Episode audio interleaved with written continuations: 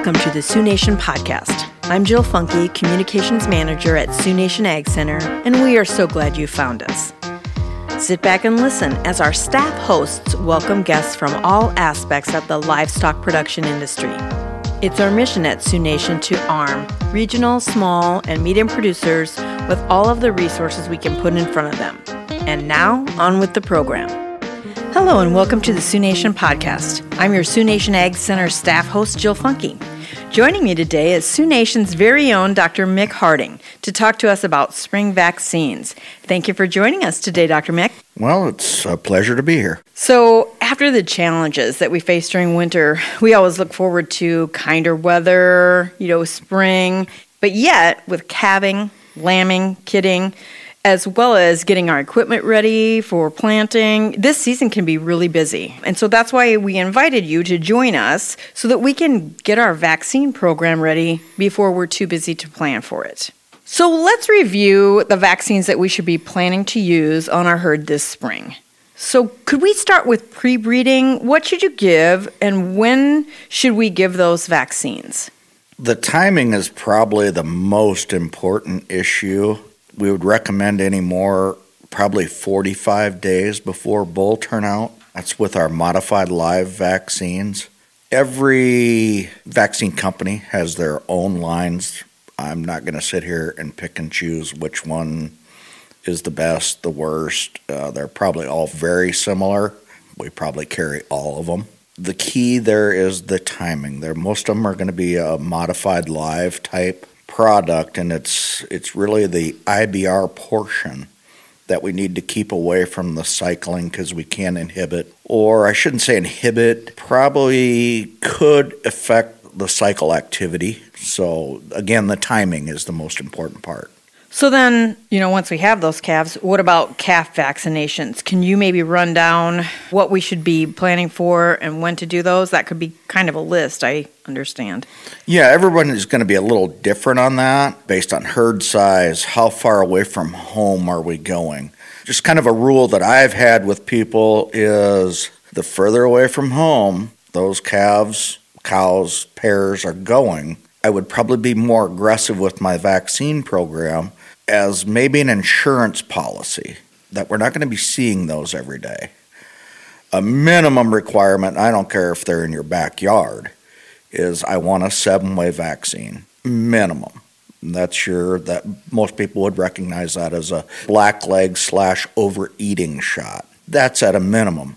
As we get further away from home, or some people say, I want to do it all, then we start talking about our respiratory vaccines, which most of us recognize them as quote a five way and or an in, intranasal and or an intranasal three way with it. And along with the five way can come in combination with the Mannheimia slash Pasteurella vaccines. And those are all each one of them is kind of additive and it's it's a matter of what risk are you willing to withstand and how closely do you watch those cattle and those calves? And if something would go wrong how amendable are they to get in and treat? You know those are all factors. And as those factors for health and or ability to treat and watch as each one of those goes up i tend to probably recommend people get more aggressive with their vaccine program and the big deal to, to realize is the age of that calf, let's say it's two months. And within that, you could have calves that are two weeks old, three to four months old. Four months would probably be stretching it, but three months probably realistic. The older that calf is, the greater the percentage that respond. It's not, if we go into this thinking, oh, I vaccinate them, that calf's protected. It's really a population percentage we're looking at the greater the percentage of the population we protect, the less we are to end up with an outbreak or a problem on pasture. Should we talk about scour vaccines? Uh, scour vaccines probably needed to be talked about previously. Sure. Um, those would be at, So we look for, like, looking in later be in the given year. then. now at Yep. latest. Right, If- okay. You know, I, I want them again probably six to eight weeks prior to our calving date. Right. So if we were going to do a full year, then we would, if I was a producer, when would I start thinking about scouring vaccines? Maybe having them on Fall. hand? Fall. Let's Yep, start good. thinking about fall, and the t- again, it's a timing issue. Uh, All these vaccines work pretty well. These Mm-hmm. Companies, they're approved, and a lot of the perceived failures of many of them, or I'm going to change, is probably more a function of timing than that vaccine doesn't work like this company's vaccine. Right. If you'd given it at the right time, it would have a greater. Right, right. It really. Mm-hmm. comes down to timing. Now, ev- every veterinarian out there, there could be a hundred of us in a room, and we're all going to have different vaccines we like, we choose, we're comfortable with, we've used it, it's never failed us, and hey, that's or my area, and then you use the advice of your local veterinarian. I'm just here as a broad spectrum across our region, or anybody that's listening in our region. It's timing is probably more important than the brand or the the name of the vaccine that we use. Right. And I'm, I'm always of the mind if I'm spending the money on the vaccine, I want to make sure that I'm getting my money's worth. So I need to really plan to use it in a timely fashion to get the benefit. Oh, exactly, exactly. And, you know, so when we're talking about producers, fall is also a busy time. So it's probably not bad to remind them to maybe have that on their radar before they're starting harvest and all the long days and all of the, the fun that can present as well. It seems like everything starts to happen at the same time. So, what about pink eye? What should we be factoring in for that or when? Pink eye is a kind of a crazy disease. It's detrimental. I mean, we're, we're talking weaning weights losses up to maybe 40 pounds in major areas because it can not only affect the calf, but it can affect the cows, the bulls, every everything when it, it's a full blown deal. The vaccine is a, is kind of a crapshoot. And I say that because I hesitate to stand on my soapbox and recommend it because everybody's had different experiences with it. One producer will say, "Hey, that pink eye vaccine works great. I'm gonna, I use it." The next person say, "I used it and I've had more pink eye than I've ever had." So it's very frustrating from my standpoints to use. Our autogenous vaccines out there available from many local veterinarians. We've dabbled with some of that. It's tough for me to to stand up and say that's what we're going to do because first of all we're using the commercial products incorrectly meaning they are a killed vaccine and so it's it's really incumbent that they they get two doses but if i'm working my calves going to grass april may june whatever when i'm going to tell you to get them in and give a second dose after you've turned them out on grass? Mm-hmm. So most of them go with just one dose so it's- tough to evaluate is what mm-hmm. i'm saying. So i, I know i'm kind of just walking the line there, but I'm, I'm hesitant to recommend any pink eye vaccines. And again, every company has their pink eye vaccines. One's in combination with a seven way, other ones are solo. And it's a matter if you've had luck with it, have at it. If you are working with a veterinarian has an autogenous for your area that you feel is effective, again, just realize we're not using them per label. So there's that. I think there stands a lot of uh, the frustration with maybe the pink eye itself. So that's why we call it a practice. Yeah, it's more of an art than a science, I guess. The pink eye. Are we missing any vaccines that we should talk about? Maybe not vaccine, but implants. I mean, we're taking a young calves just for ease. Say it's two months old, going to grass, and I have castrated it, so it's a steer. You have to realize you're giving up 20 pounds of weaning weight, and many of those implants now, probably the to most used going to grass would be Ralgro and then Synovex C, or probably the two. If I forgot one, I apologize. But those are the two probably big ones. And I'll tell you, they're worth 20 pounds at weaning weight when you Right. give them to a calf. And you can't, and they are labeled to give two replacement heifers.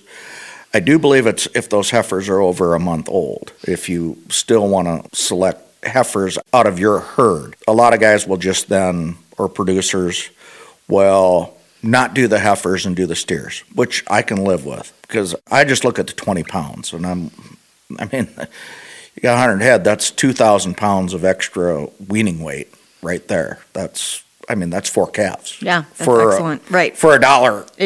input.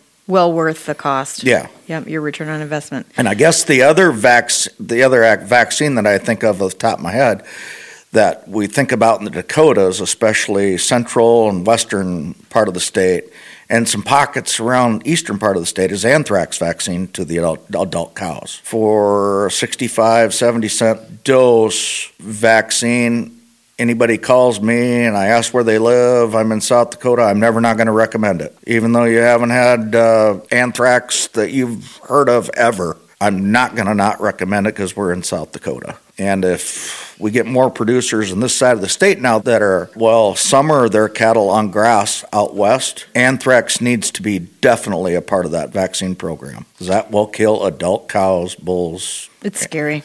Yeah. Very scary. So I think that you have illustrated a point by saying that there isn't one schedule that all producers are going to follow because their needs are different based on the region, based on what's going on, based on the characteristics of their own operation. And so, how, as a veterinarian, do you and your staff at Sioux Nation Ag Center, how do you guys work with producers who are also at the same time juggling? Maybe they're also raising hogs, maybe they have all kinds of row crops that they're dealing with. So, how do you work with them and set up the right schedules so that they are getting the best use of their vaccines? They are implanting at the right time. And we can even talk a little bit about some of the new rules for reimplantation. And how would you describe that relationship that you have with producers and how you help them with all their challenges? Probably the biggest challenge would be with the row crop farmers and that that have cattle too. It's, uh, and I, I'm not trying to be mean or anything to row crop. It's just it's just a fact of life. I mean, it's seasonal. So it, my advice is let's we know when bean harvest starts.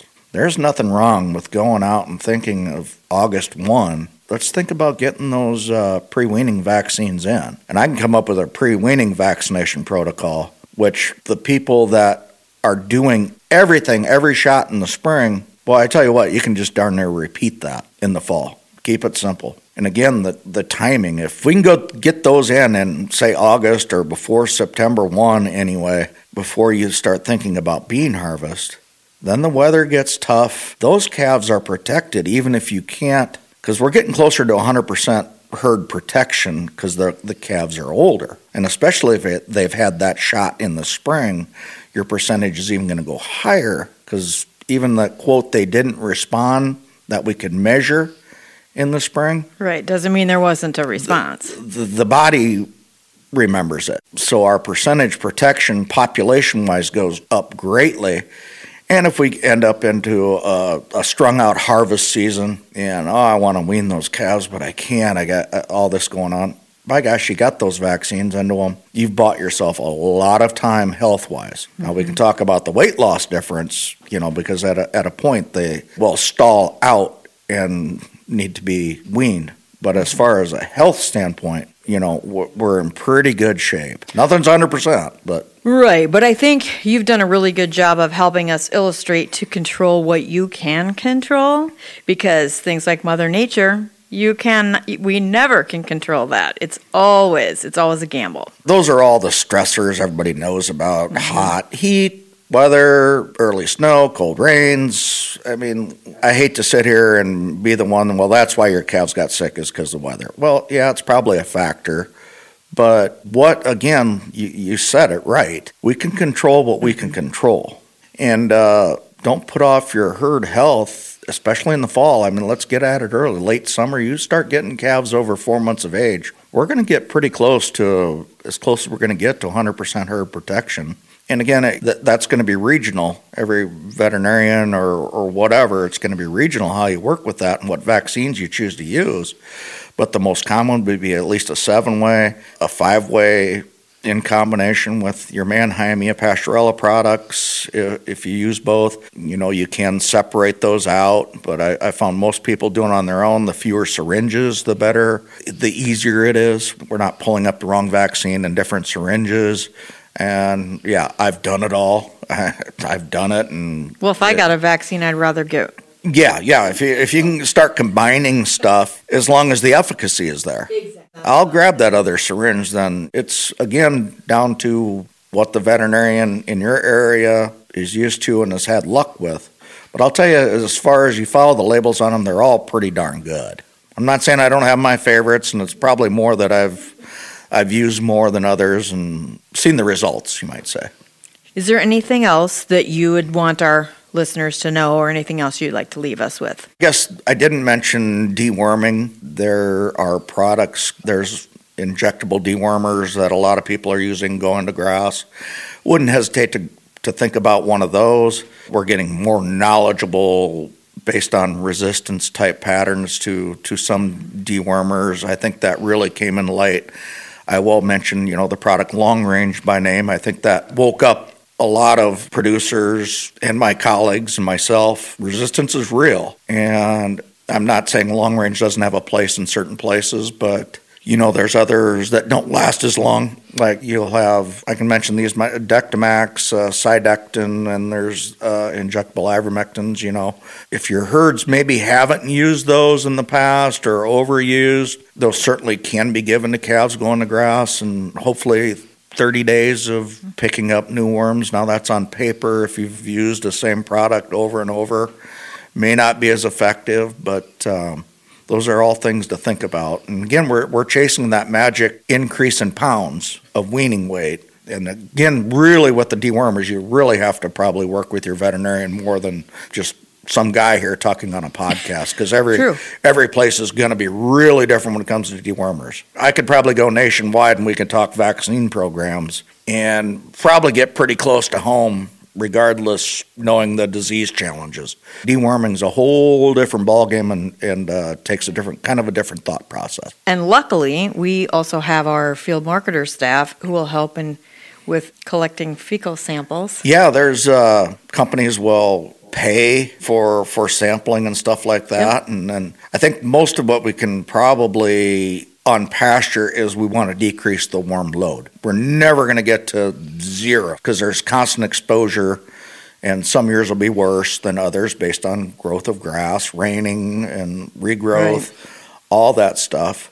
If we can decrease the worm burden, that puts pounds on. And then we get into a feedlot situation, we can jump to many dewormers that will give us darn near 100% control. Well, thank you, Dr. Mick, for being here. It's always good to plan ahead to ensure you know that we are practicing good herd management whether it is vaccines whether it is dewormer all of those things and i'd like to thank our listeners for tuning in we'll catch you next time with more guests and topics related to the current ag climate